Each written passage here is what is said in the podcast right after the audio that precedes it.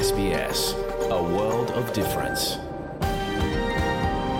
You're with SBS Thai on mobile, online, and on radio. คุณกำลังฟัง SBS ไทยทางโทรศัพท์มือถือ ออนไลน์ และวิทยุ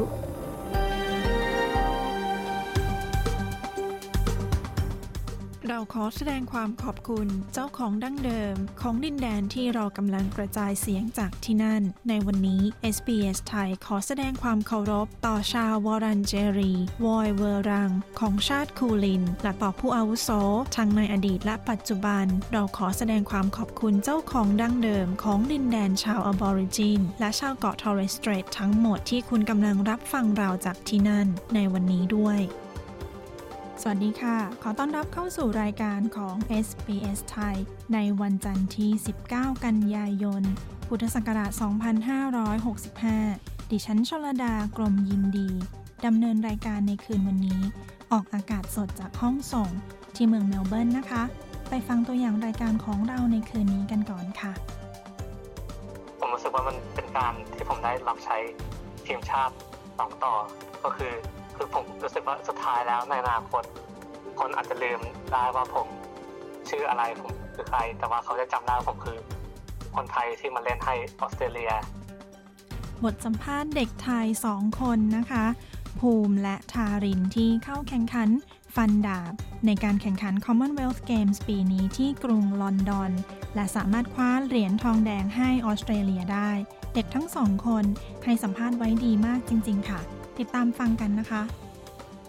Etiquette is around behaviour and the norms that are expected in society.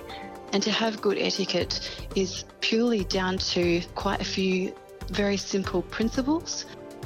แต่ละวัฒนธรรมมีเรื่องของมารยาทที่แตกต่างไป คู่มือการย้ายถิ่นฐานวันนี้จะมาพูดถึงเรื่องมารยาทที่ควรทราบ การใช้คำพูดอย่างไรที่ฟังแล้วรู้สึกสุภาพมากขึ้น มีรายละเอียดเรื่องนี้มาฝากกันค่ะ ตอนนี้ไปฟังสรุปข่าวในวันแรกของสัปดาห์นี้กันก่อนค่ะ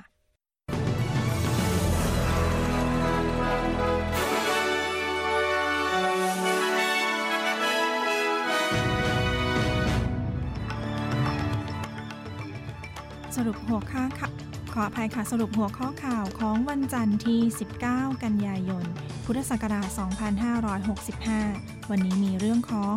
พระราชพิธีศพ ราชินีอลิซาเบธที่ 2 ที่มีขึ้นในวันนี้ การปรับขึ้นอัตราดอกเบี้ย และราคาบ้านในตลาด รัฐบาลและงบประมาณในเรื่องของโควิด ไปฟังรายละเอียดของข่าวกันค่ะ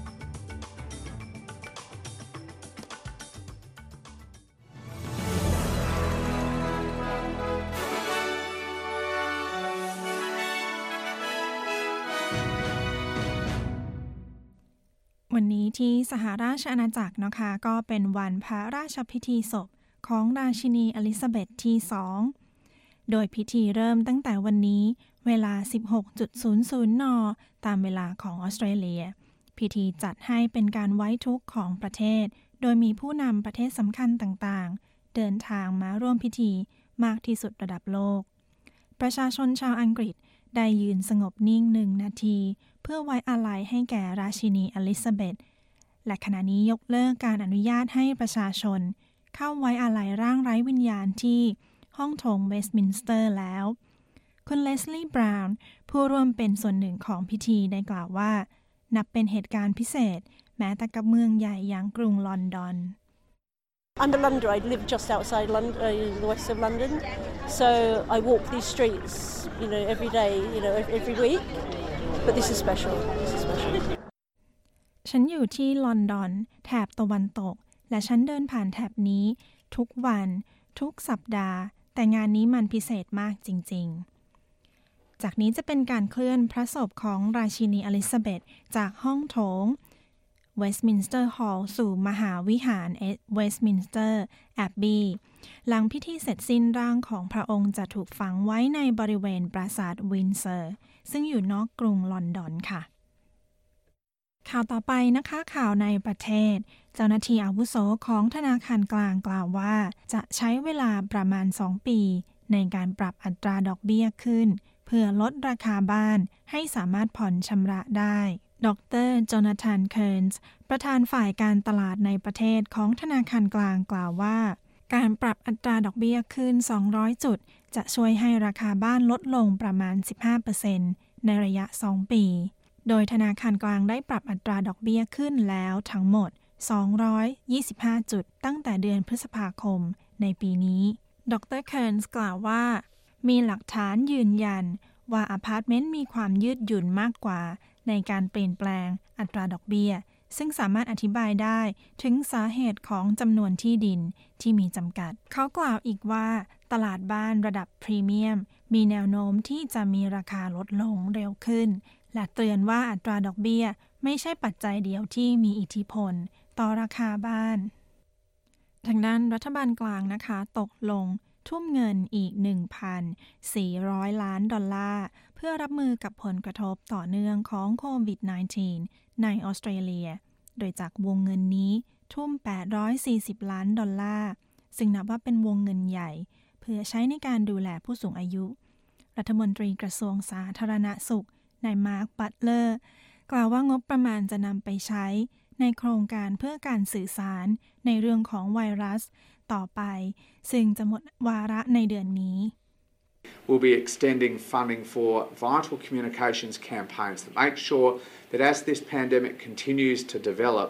uh, the community is kept up to date with the best possible information for them to make responsible เราจะให้งบ choices. แคมเปญการสื่อสารที่สำคัญเพิ่มเติม เพื่อให้แน่ใจว่าชุมชนจะได้รับข้อมูลล่าสุด เพื่อที่พวกเขาจะสามารถเลือกได้อย่างมีความรับผิดชอบ ทั้งหมดนี้ เป็นการลงทุนสำคัญต่อสาธารณประโยชน์ของประชาชนออสเตรเลียทุกคน โดยเมื่อสัปดาห์ที่ผ่านมานะคะ คณะรัฐมนตรีแห่งชาติ เห็นชอบที่จะขยายเวลาให้เงินช่วยเหลือ ผู้ที่ได้รับผลกระทบจากการระบาด เงินนี้ที่เรียกว่า pandemic leave payment ตราบเท่าที่ยังมีกฎของการกักตัวอยู่ ข้อมูลของการวิจัยชุดใหม่นะคะ เผยว่าธุรกิจการบริการ หรือ hospitality มีชั่วโมงการทำงานน้อยลง 30%เมื่อเทียบกับก่อนที่จะมีโควิดระบาด เนื่องจากผู้ประกอบการมักพึ่งพานักศึกษาและแรงงานจากต่างชาติ ข้อมูลยังพบว่า พนักงงานในภาคส่วนนี้ 3%ทำงานหลายจ็อบ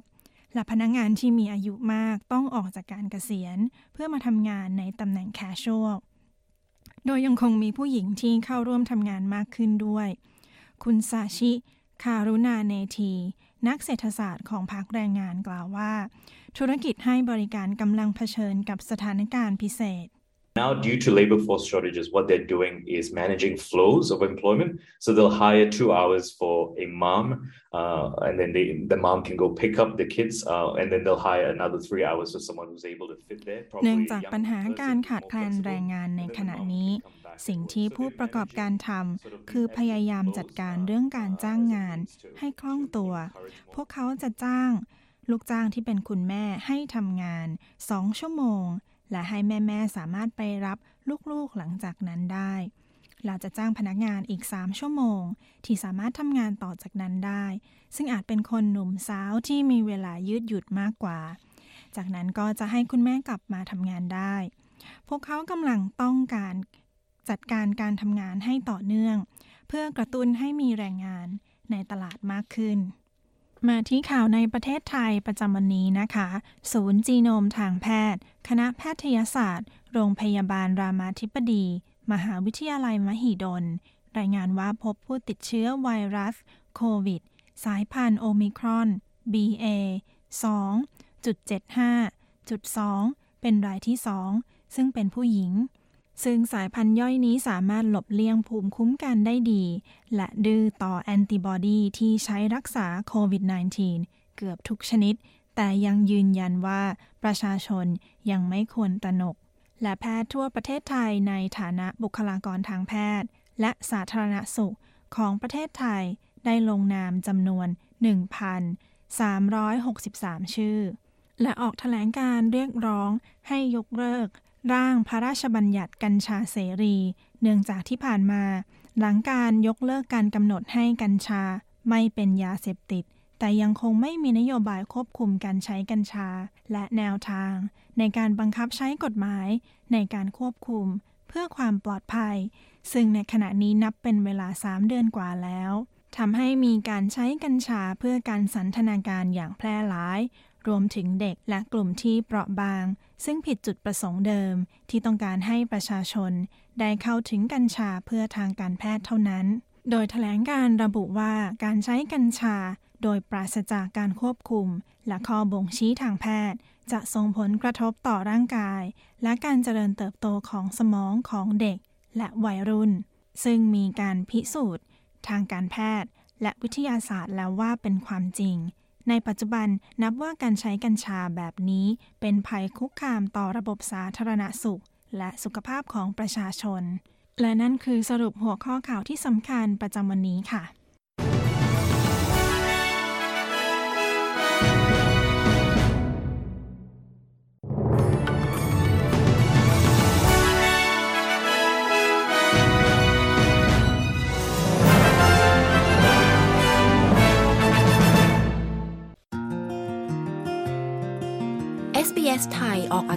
วันจันทร์และพฤหัสบดี เวลา 22 นาฬิกา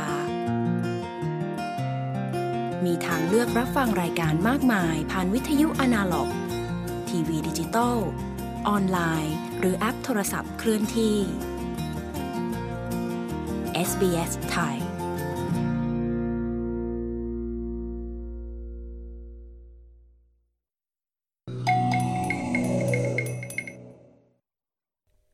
คุณกำลังฟังรายการวิทยุ SBS ไทย ออกอากาศสดจากห้องส่งในเมืองเมลเบิร์น ออสเตรเลียกับดิฉันชลดากรมยินดีค่ะ SBS ไทยมีพอดแคสต์ซีรีส์หลายชุดนะคะ สามารถฟังได้ทางเว็บไซต์ www.sbs.com.au forward slash thai หรือที่ที่คุณฟังพอดแคสต์ของคุณค่ะ ฟังข่าวจาก SBS ไทยได้จากเว็บไซต์ของเรา จากแอป SBS Radio หรือจากโทรทัศน์ดิจิทัล เลือกช่อง SBS Radio ช่องที่ 2 นะคะ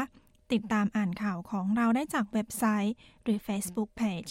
SBS ไทย เราอัปเดตข่าวสารทุกวันค่ะ ช่วงนี้ไปฟังเรื่องของการรณรงค์เพื่อช่วยขัดขวางการคุกคาม บนท้องถนน ซึ่งผลการวิจัยพบว่าผู้หญิงมักประสบเหตุการณ์นี้ โดยเฉพาะผู้หญิงที่มีพื้นเพ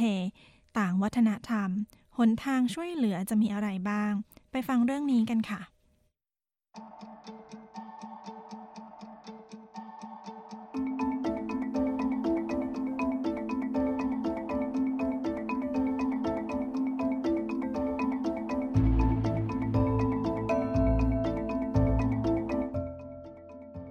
กลุ่มวัยรุ่นออสเตรเลียนะคะ ออกมาเรียกร้องให้ประชาชน ยืนหยัดต่อต้านการล่วงละเมิดตามท้องถนน หลังผลวิจัยแสดงว่าสตรีชนกลุ่มน้อย มีความเสี่ยงมากที่สุด การรณรงค์นี้เรียกร้องให้ประชาชนออสเตรเลีย เรียนรู้วิธีที่จะช่วยหยุดยั้งสถานการณ์ได้อย่างปลอดภัย หากพบเห็นการคุกคามในที่สาธารณะ คุณคาแซนดาเบรน ผู้สื่อข่าวของ SBS รายงาน ดิฉันชลดากรมยินดี SBS ไทยเรียบเรียงค่ะ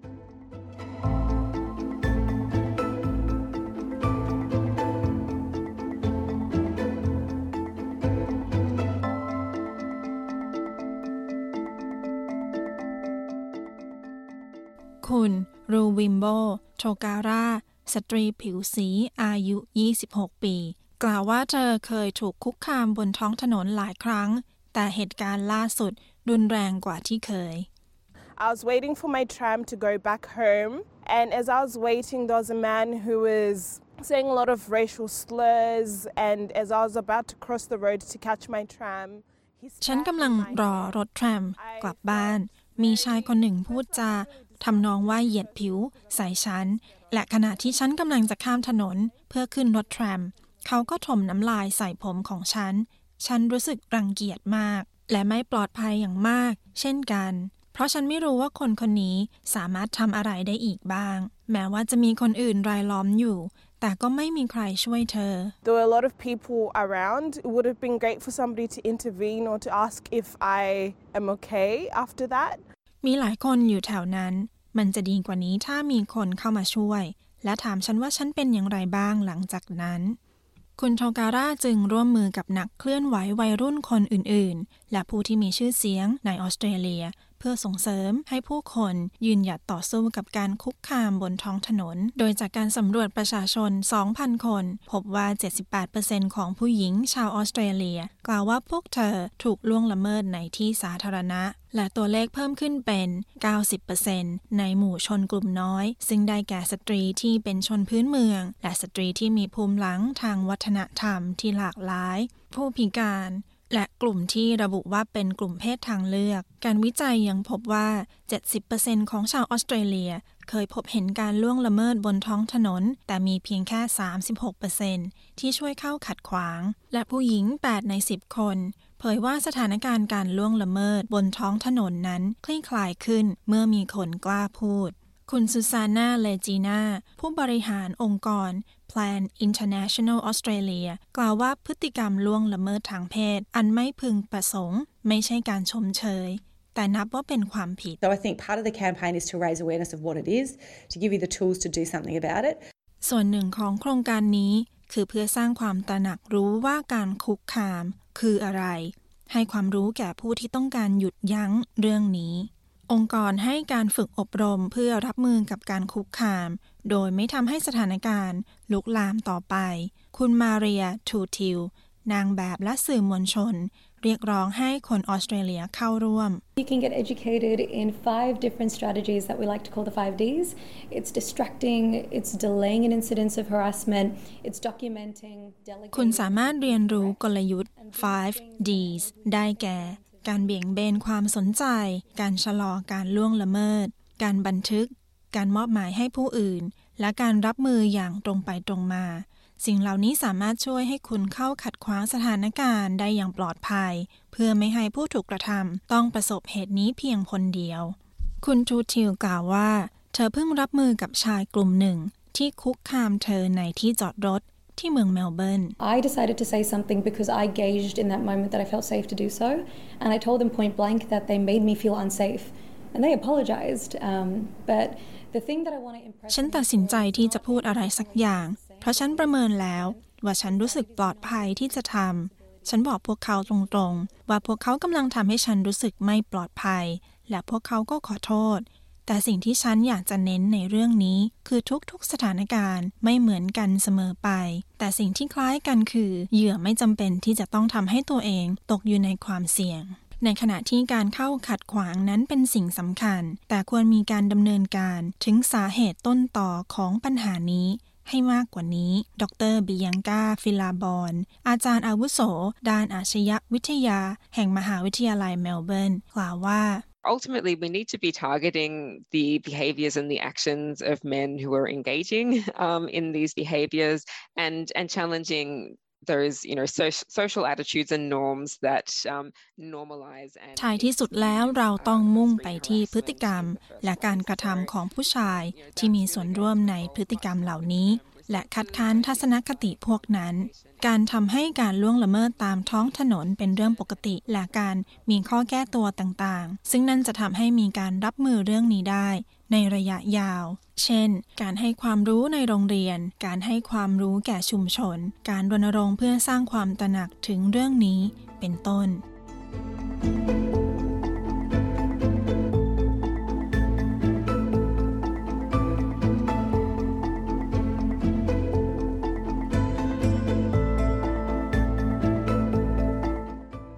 ที่จบไปนั้นคือเรื่องของการรณรงค์เพื่อช่วยขัดขวาง การคุกคาม หรือการล่วงละเมิดในที่สาธารณะ โดยคุณแคสซนดาเบน ดิฉันชลดากรมยินดี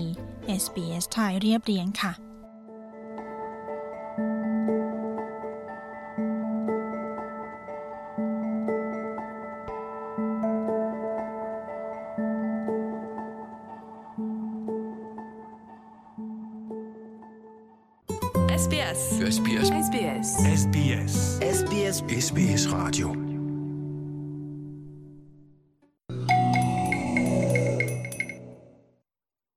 กำลังฟังรายการวิทยุ SBS ไทย ออกอากาศสดในออสเตรเลียกับดิฉันชลดากรมยินดีค่ะ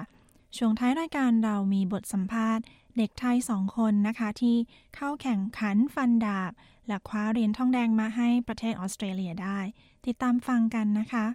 ตอนนี้มาฟังเรื่องของมารยาท อะไรควรทำหรือไม่ควรทำในออสเตรเลีย พูดอย่างไรให้ผู้ฟัง รู้ว่าเราสุภาพ เรามีรายละเอียดในเรื่องนี้ค่ะ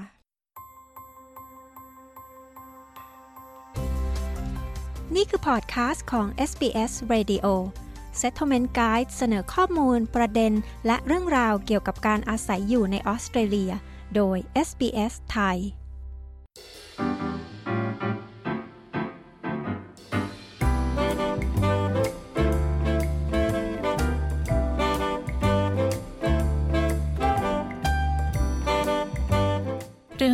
มารยาทนะคะ ถือเป็นหลักทางด้านจารีตประเพณี ในเรื่องของสิ่งที่ถือเป็นพฤติกรรมที่สุภาพ และมารยาทที่ดีในแต่ละสังคม วัฒนธรรมเฉพาะกลุ่ม หรือสมาชิกในวงสังคม อะไรคือมารยาทที่ควรทำและไม่ควรทำในออสเตรเลีย คุณคอเดียนาบลังโก ผู้สื่อข่าวของ SBS มีรายละเอียดในเรื่องนี้ ดิฉันชลดากรมยินดี SBS ไทยเรียบเรียงค่ะ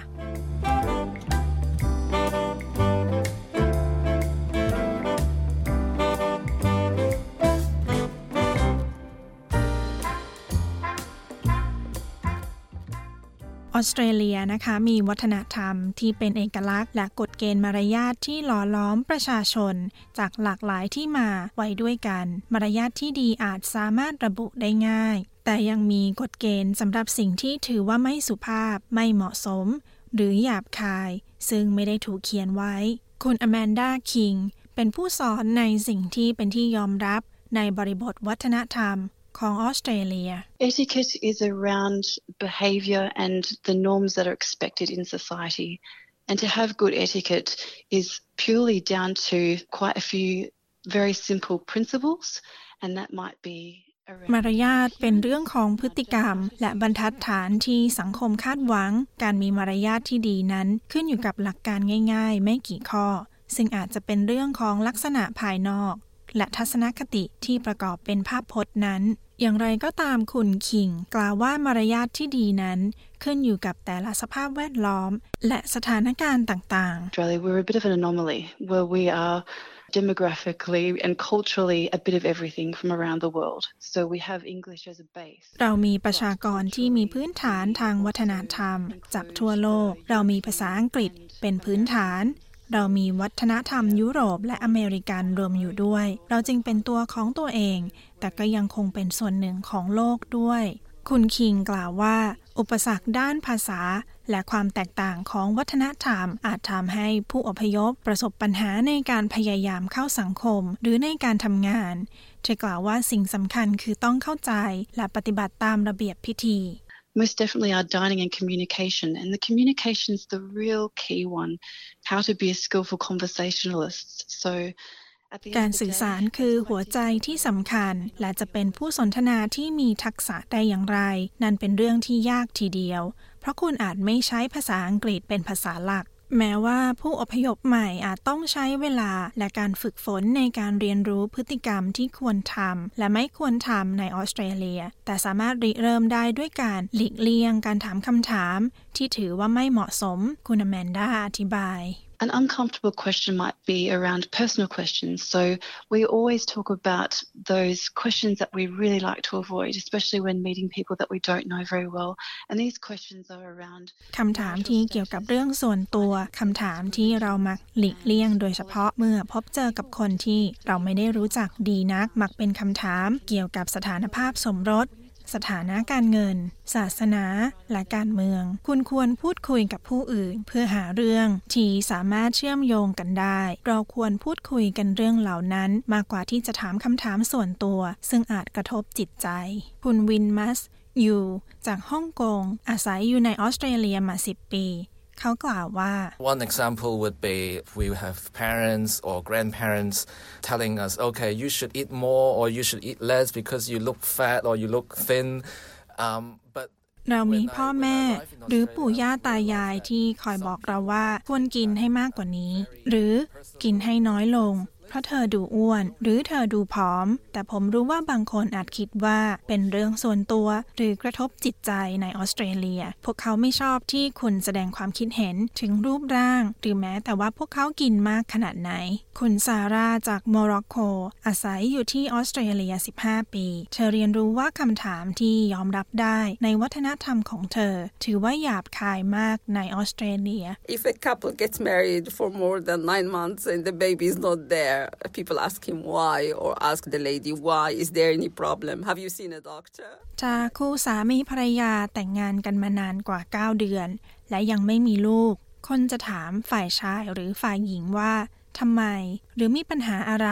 ไปพบแพทย์หรือยังคำถามเหล่านี้ไม่เหมาะสมที่นี่ คุณฟาบิโอลาแคมเบล อยู่ที่ออสเตรเลียมา 18 ปี เดิมเธออยู่ที่เวเนซุเอลา และเธอเป็นผู้ก่อตั้ง Professional Migrant Women ในปี 2019 The purpose of uh, the organization was to close the gap between migration and professional employment for women, with the understanding that there were many professional migrant women จุดประสงค์ขององค์กร คือเพื่อเติมเต็มช่องว่างระหว่างผู้อพยพ และการจ้างงานอาชีพสำหรับผู้หญิง ด้วยความเข้าใจว่ามีผู้หญิงที่มีความสามารถจำนวนมากที่ตกงาน หรือทำงานไม่สมกับวุฒิผู้หญิงเหล่านี้ไม่ได้ขาดทักษะ หรือประสบการณ์ สิ่งที่พวกเขาขาดคือความเข้าใจในกระบวนการหางานในออสเตรเลีย เครือข่ายของเรามุ่งที่จะเป็นที่ปรึกษาและเสริมพลังให้แก่ผู้หญิงต่างชาติ ที่ต้องการเจาะตลาดหางานในออสเตรเลีย They learn how to sell themselves identify their value but also develop a narrative that was consistent with the way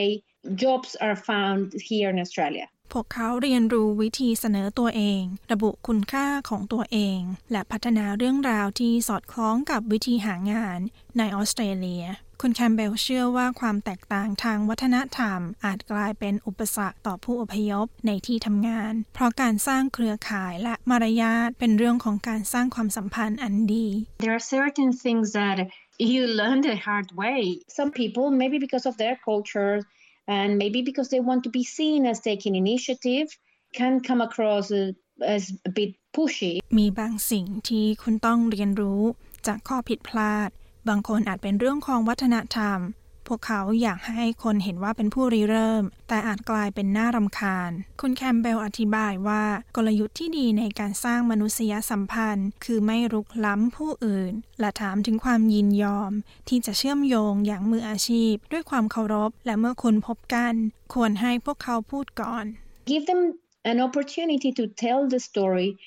and for you to learn from from them. Maybe you can ask, how did you get your first job? How did you come to work in this industry? ให้พวกเขาได้เล่าเรื่องราว และเรียนรู้จากพวกเขา คุณอาจจะถาม คุณได้งานแรกของคุณได้อย่างไร คุณเริ่มทำงานในวงการนี้ได้อย่างไร พยายามสร้างบทสนทนาที่น่าพูดคุยสำหรับอีกฝ่าย ที่คุณสามารถเรียนรู้จากมันได้เคล็ดลับของคุณแคมเบลในการหลีกเลี่ยงความขุนเคือง คือการใช้วลีที่สุภาพ เช่น ได้โปรดและขอบคุณเป็นประจำ แต่อย่าใช้มันซ้ำๆเพราะอาจดูเกินจริง หรือเวอร์ไปได้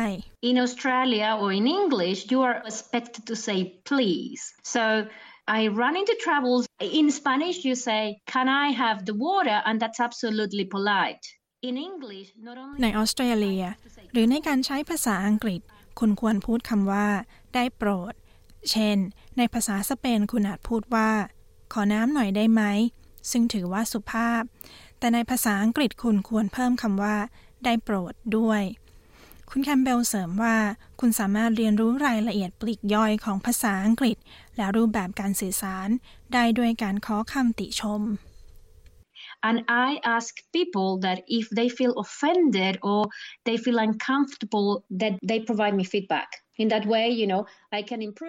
ฉันถามคนอื่นว่าพวกเขารู้สึกขุนเคือง หรือรู้สึกไม่สบายใจหรือไม่ พวกเขาจะให้คำติชมด้วยวิธีนี้ ฉันสามารถปรับปรุงวิธีการสื่อสารของฉัน และยังคงสื่อสารข้อความที่ต้องการได้ คุณอแมนดาคิงแนะนำว่าการตรงต่อเวลาเป็นสิ่งสำคัญมาก ในทางสังคม หรือการทำงาน หากคุณจะไปสาย หรือจะไปเข้าประชุมสาย ควรบอกล่วงหน้าอย่างน้อย 15-20 นาที และอย่าลืมแนะนำตัวเองกับผู้อื่นอย่างชัดเจนและมั่นใจ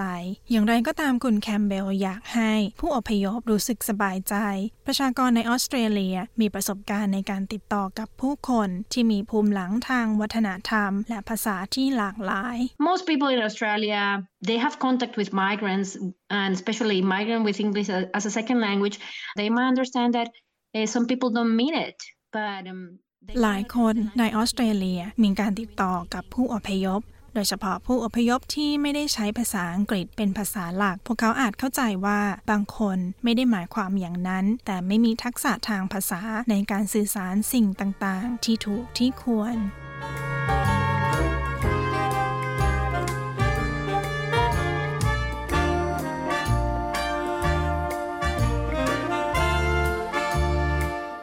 ที่จบไปนั้นคือเรื่องของมารยาทที่ควรทำและไม่ควรทำในออสเตรเลีย โดยคุณคอเดียนาบลังโกดิฉันชลดากรมยินดี SBS ไทยเรียบเรียงค่ะ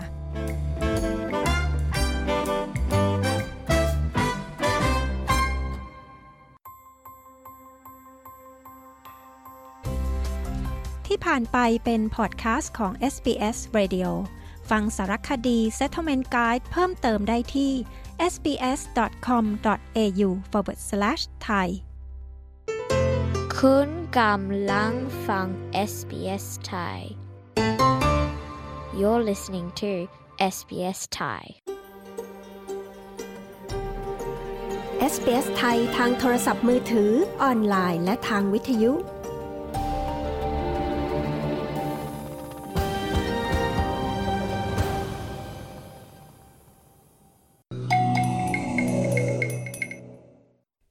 สู่ช่วงสัมภาษณ์ของ SBS ไทยกับดิฉันชลดากรมยินดีค่ะ บทสัมภาษณ์เด็กไทยนะคะที่เป็นตัวแทนออสเตรเลียเข้าแข่งขันฟันดาบ ในการแข่งขัน Commonwealth Games ครั้งล่าสุดในปีนี้ ไปฟังเรื่องราวของเด็กๆทั้งสองคนตั้งแต่การเริ่มต้น การฝึกฝนและความภาคภูมิใจ ในฐานะเด็กไทยและออสเตรเลียค่ะ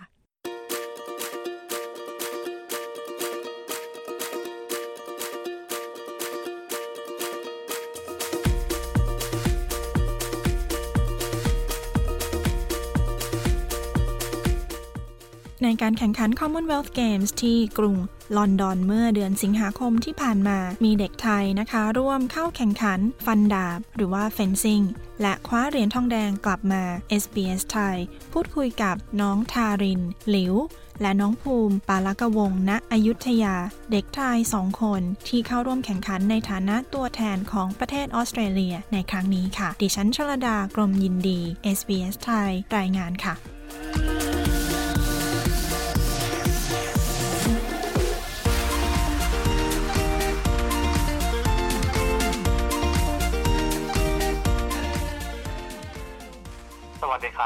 ผมชื่อว่าภูมิปรักกวงศ์ณอยุธยาครับ ช่วยเล่าตั้งแต่เริ่มต้นในการเล่นกีฬาฟันดาบของน้องภูมิให้ฟังหน่อยค่ะ จนถึงได้เข้าร่วมทีมของออสเตรเลียเนี่ยค่ะว่าเป็นยังไงบ้างคะ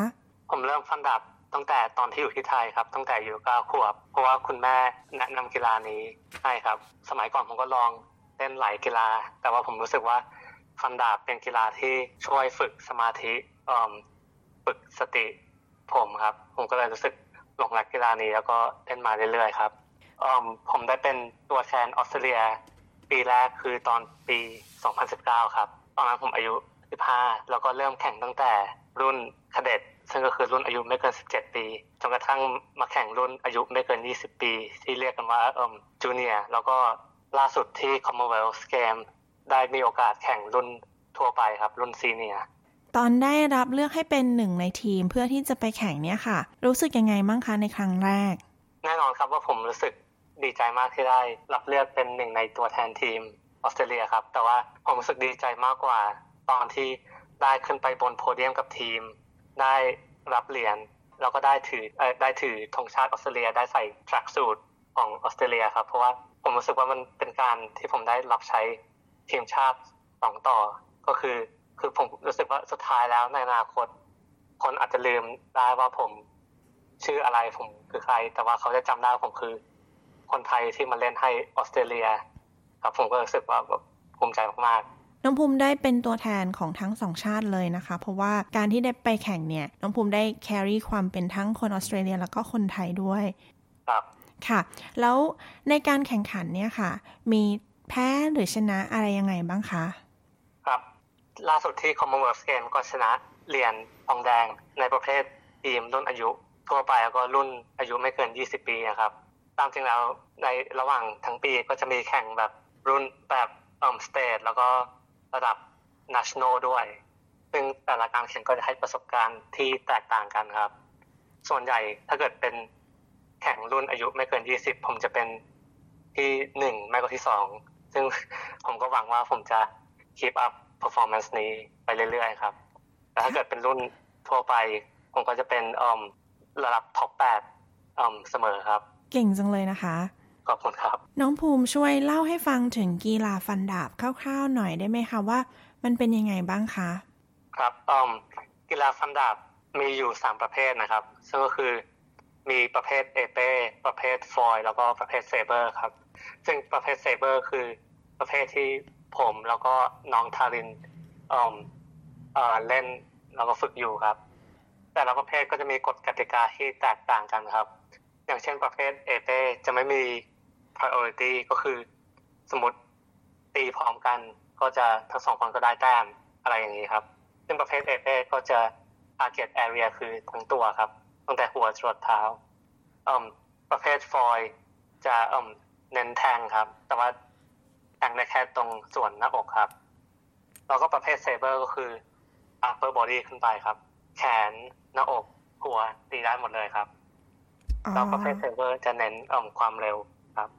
ค่ะแล้วในการฝึกเพื่อเข้าแข่งขันเนี่ยค่ะ ปกติน้องภูมิต้องฝึกหนักไหมคะยังไงบ้างคะ ก็แน่นอนครับว่าฝึกเพื่อการแข่งก็ต้องฝึกหนักกว่าปกติอยู่แล้วครับ แต่ว่ามันก็ขึ้นอยู่กับส่วนตัวนักกีฬาด้วยว่าจะฝึก นอกเหนือจากตารางที่โค้ชให้มาหรือเปล่า อย่างเช่น เรามีตารางฝึกฝึกเทคนิคฝึกทักษะอะไรอย่างเงี้ยครับ อาจจะสัปดาห์ละสี่ถึงห้าครั้ง แต่ว่าเราก็สามารถแบบเข้าฟิตเนสแล้วก็ไปเพิ่มความแข็งแกร่งของร่างกายของตัวเองหรือแบบเราควบคุมอาหารของตัวเองได้ครับ เพื่อให้เราแข็งแรงขึ้นแล้วก็เอ่มฟันดาบได้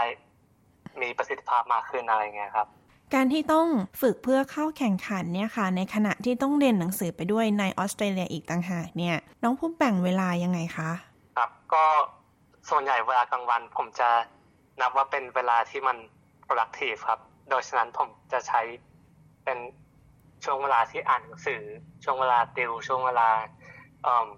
ทำกันบ้านฝึกทำข้อสอบอะไรอย่างนี้ครับ แต่ว่าพอเป็นช่วงเย็นช่วงบ่าย ผมจะเอาเวลานั้นไปฝึก กีฬาฟันดาบครับ เวลาที่ผมรู้สึกเครียดหรือเหนื่อยเนี่ย ผมก็จะอ่อมไปฝึกฟันดาบครับ เพราะว่าฟันดาบอย่างที่เกริ่นไปตอนแรกว่าเป็นกีฬาใช้สมาธิ โดยฉันว่าผมฟันดาบ ผมจะแค่จดจ่ออยู่แค่คู่สู้ที่อยู่ข้างหน้า ซึ่งนั่นทำให้ผมลืมทุกอย่างเกี่ยวกับความเครียดความเหนื่อยระหว่างวันไปได้ครับอ๋อก็คือเป็นวิธีที่ช่วยให้เราคลายเครียดด้วยอย่างนี้ยเหรอคะ ใช่ครับ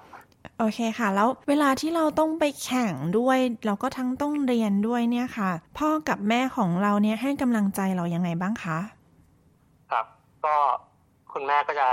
ส่วนใหญ่เป็นการแบบเตือนสติมากกว่าครับว่าเออเราควรจะต้องทำยังไงแบบอะไรคือสิ่งที่สำคัญ อะไรคือสิ่งที่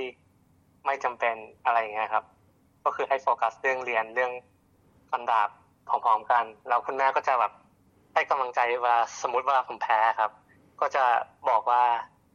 การแพ้เนี่ยมันมีหลายปัจจัยครับ ในการแข่งมันมีหลายปัจจัย คือเวลาเราแพ้มันไม่แต่ว่าเราเป็นนักดาบที่ไม่เก่ง แต่มันยังมีเรื่องของอความพร้อมของร่างกาย มีเรื่องอประสบการณ์ของกรรมการมีเรื่องโชคด้วยครับ อย่างเช่นตอนเอ่อ Commonwealth วันแรกของการแข่งคือผม บาดเจ็บที่ขาครับทำให้ผมต้องถอนตัวใช่ครับ ต้องถอนตัวออกจากการแข่ง ซึ่งตอนนั้นรู้สึกเสียดายมากครับ เพราะว่าทำคะแนนมาได้แบบดีเลยทีเดียวครับ แต่ว่าโชคดีที่แบบยังมีการแข่งอีกสามแมตช์ครับ ซึ่งช่วงระหว่างแบบช่วงพักก็ได้แบบฟื้นฟูร่างกายอะไรอย่างนี้ครับทำให้ได้มาแข่งทีม น้องภูมิช่วยเล่าความรู้สึกในการเข้าแข่ง ครั้งนี้ให้ฟังหน่อยค่ะว่า รู้สึกยังไงบ้างคะ รู้สึกภูมิใจมากๆครับ ที่ได้มาร่วมการแข่งขัน Commonwealth ครับ เพราะผมรู้สึกว่าการที่เราได้เจอผู้ต่อสู้หรือว่าเพื่อนๆจากประเทศอื่นทำให้ผมพัฒนาฝีมือ แล้วก็แบบได้เรียนรู้เทคนิคหรือว่าความแตกต่างของสไตล์การเล่นของแต่ละประเทศครับ รู้สึกว่าแบบเป็นประสบการณ์ที่ดีมากๆครับ ค่ะสิ่งนี้ก็เป็นสิ่งที่สำคัญเหมือนกันนะคะ ก็คือนอกจากเรื่องของการแข่งขันเพื่อให้แพ้ชนะแล้วเนี่ยก็ยังมีเรื่องที่เราได้เจอคนอื่นที่ชอบหรือว่าเล่นกีฬาเดียวกับเรา ตอนที่ได้รางวัลเนี่ยค่ะ น้องภูมิได้รางวัลเหรียญทองแดงใช่ไหมคะใช่ครับ เป็นประเภททีมครับ ตอนที่ได้รางวัลนี่รู้สึกยังไงบ้างคะ รู้สึกเป็นเกียรติแล้วก็แบบดีใจมากๆครับ เพราะว่ามันเป็นแบบสิ่งที่ผมฝึกมาก่อนช่วงก่อนแข่งก็ฝึกค่อนข้างหนักครับ เพื่อแบบ หวังว่าจะได้แบบ เอาเหรียญกลับมาออสเตรเลียกลับมาบ้านแบบสักครั้งหนึ่งอะไรเงี้ยครับ แล้วก็ภูมิใจที่ได้ represent ออสเตรเลียก็แบบอย่างที่บอกไปคือเหมือน represent คนไทยด้วยในทางอ้อมอะไรเงี้ยครับ ในระดับแบบ international ก็ตรงนี้ก็ต้องขอยินดีกับน้องภูมิด้วยนะคะ ที่แข่งขันมา ทั้งฝึกฝนจนได้รับรางวัลเนี่ยค่ะ ครับ ขอบคุณมาก ๆ ครับ โอเคค่ะ ยังไงเป็นกำลังใจให้น้องภูมิในการที่จะไปแข่งขันในครั้งหน้าด้วยนะคะ ครับ ขอบคุณมากครับ ค่ะ ขอบคุณมากค่ะที่ให้สัมภาษณ์ค่ะ ครับ ขอบคุณครับ ค่ะ สวัสดีค่ะ สวัสดีครับ คุณกำลังอยู่กับ SBS ไทย Hi I'm Taran Lee I'm a member of the Australian fencing team ช่วยเล่าถึงตั้งแต่เริ่มสนใจการเล่นกีฬาฟันดาบ หรือว่า fencing จนได้เข้าร่วมทีมออสเตรเลียให้คุณผู้ฟังฟังหน่อยค่ะ Yeah, so the way I got um, into fencing was I think I was around 12 years old and in year six, where I was first introduced to the sport. So what interested me in fencing was that not only that fencing required physical ability, but also it also had the aspects of mental capabilities as well. As a lot of people like to compare fencing to physical chess. So I liked how fencing it also included like you know like tactics and a lot of skills within it. เข้าแข่งขันเป็นตัวแทนประเทศออสเตรเลียตั้งแต่ปีไหนคะ So this is the first year that I've uh, represented Australia in fencing, so 2022. แล้วแข่งรุ่นไหนอย่างไรคะ So I competed in the cadet under 17 event and the junior under 20 event. ในครั้งแรกที่ได้รับเลือกรู้สึกยังไงคะ Of course, I feel very happy and excited. A lot of the time that I used to prepare in getting selected into the Australian fencing team was, of course, all the hard work paid off. But also, I feel a little bit of, uh, you know, pressure because I'm representing my country in my sport. น้องทารินนะคะ เล่าให้ฟังว่าเริ่มได้รู้จักกีฬาฟันดาบเมื่ออายุ 12 ปี และสนใจเพราะต้องใช้ทั้งความแข็งแรงทั้งร่างกายและจิตใจ โดยทารินเข้าแข่งขันเป็นครั้งแรกในปีนี้ และพูดถึงความรู้สึกที่ได้รับเลือกเป็นครั้งแรกว่ารู้สึก ดีใจและตื่นเต้นมาก ได้แข่งขันในประเทศด้วยไหมคะ Yep, definitely. So um, I've already competed in uh, state competitions, which is down here in uh, Sydney. Also, with interstate competitions, I've also competed in uh, Brisbane in Queensland, Canberra, and also next year I'm planning to go to Melbourne for the 2023 Junior National Championships. แล้วในการแข่งขันครั้งก่อนๆนะคะ แพ้หรือชนะยังไงบ้างคะ So in my previous competitions, of course, I've lost and won many competitions as well. Of course, with uh, competitions, even no matter the result, win or loss, I, I always like to think of it as a great learning experience because, yeah, after every competition, it, it teaches me very valuable skills I must, you know, learn. When you lose, how did you feel and how did you like train your mind to like go and compete again? You know, like you're not giving up. How did you feel about that? Of course, I have to go in uh, with a strong mindset of being motivated and, you know, of course, having the determination to never give up. Of course, um, when I'm losing, I always like to um, talk to my coach about ways I can, you know, win and everything. Yeah, so it's good moral support from my coach. แล้วในการฝึกเพื่อเข้าแข่งขันเนี่ยค่ะ ต้องฝึกหนักไหมยังไงบ้างคะ yeah, so with uh, practicing and training, I train approximately three to four times per week. So three times at my local club here, and one time at the State Fencing Centre in Alexandria, Sydney, which is a New South Wales fencing centre. With um, also studying, of course, it relies a lot on my time management skills. Of course, a lot of pre pre planning is involved within it. So with homework, I like to, of course, do it when I'm uh, on the bus or, the, or on the train to and from school. And with assignments, I like to, of course, do them as quickly as possible and effectively as possible as I can. น้องทารินยังเล่าให้ฟังว่าได้เข้าแข่งขันในประเทศออสเตรเลีย มีทั้งแพ้และชนะ และการต้องเข้าแข่งขัน หลังจากที่แพ้ ต้องฝึกเตรียมจิตใจและร่างกายในการเข้าแข่งขันครั้งใหม่ให้ดีกว่าเดิมสำหรับการฝึกฝนนั้นต้องฝึก 3-4 ครั้งต่อสัปดาห์ ส่วนมากต้องมีการวางแผนการจัดการเวลาให้ดี เวลาเครียดหรือเหนื่อยเนี้ยทำยังไงคะ Of course, um, when I'm stressed, this always happens during competitions.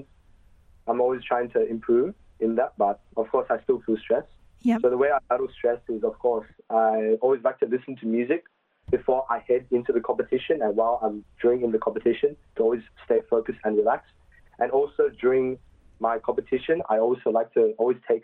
nice deep breaths to calm myself down. ค่ะแล้วพ่อและแม่เนี่ยค่ะ ให้กำลังใจน้องยังไงบ้างคะ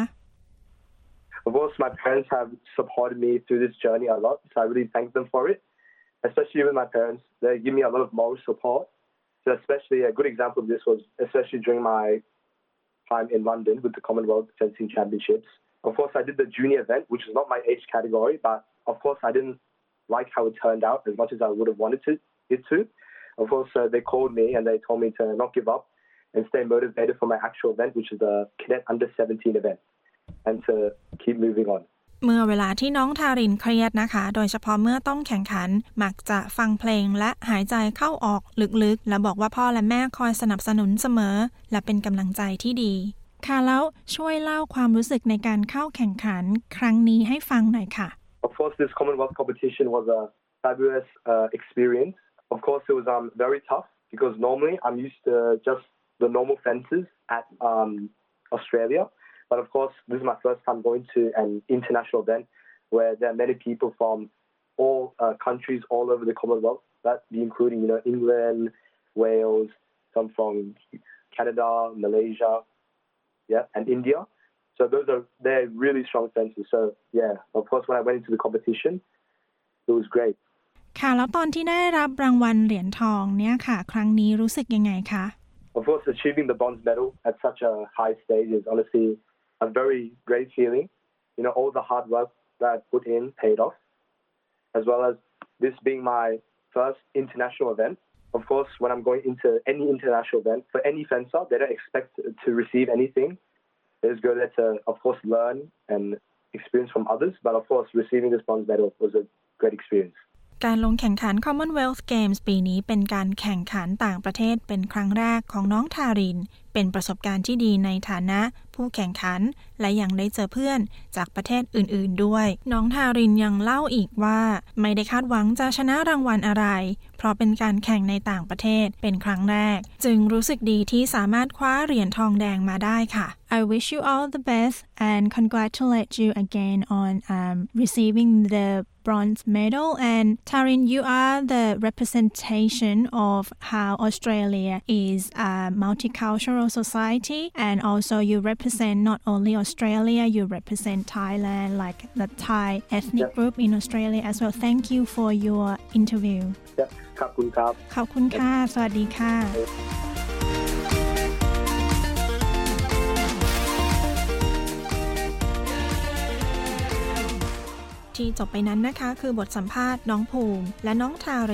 เด็กชายที่เข้าแข่งขันกีฬาฟันดาบ ในการแข่งขัน Commonwealth Games ที่กรุงลอนดอน ในฐานะตัวแทนของประเทศออสเตรเลีย เมื่อเดือนสิงหาคมที่ผ่านมาค่ะ ดิฉันชลดากรมยินดี SBS ไทยรายงานค่ะ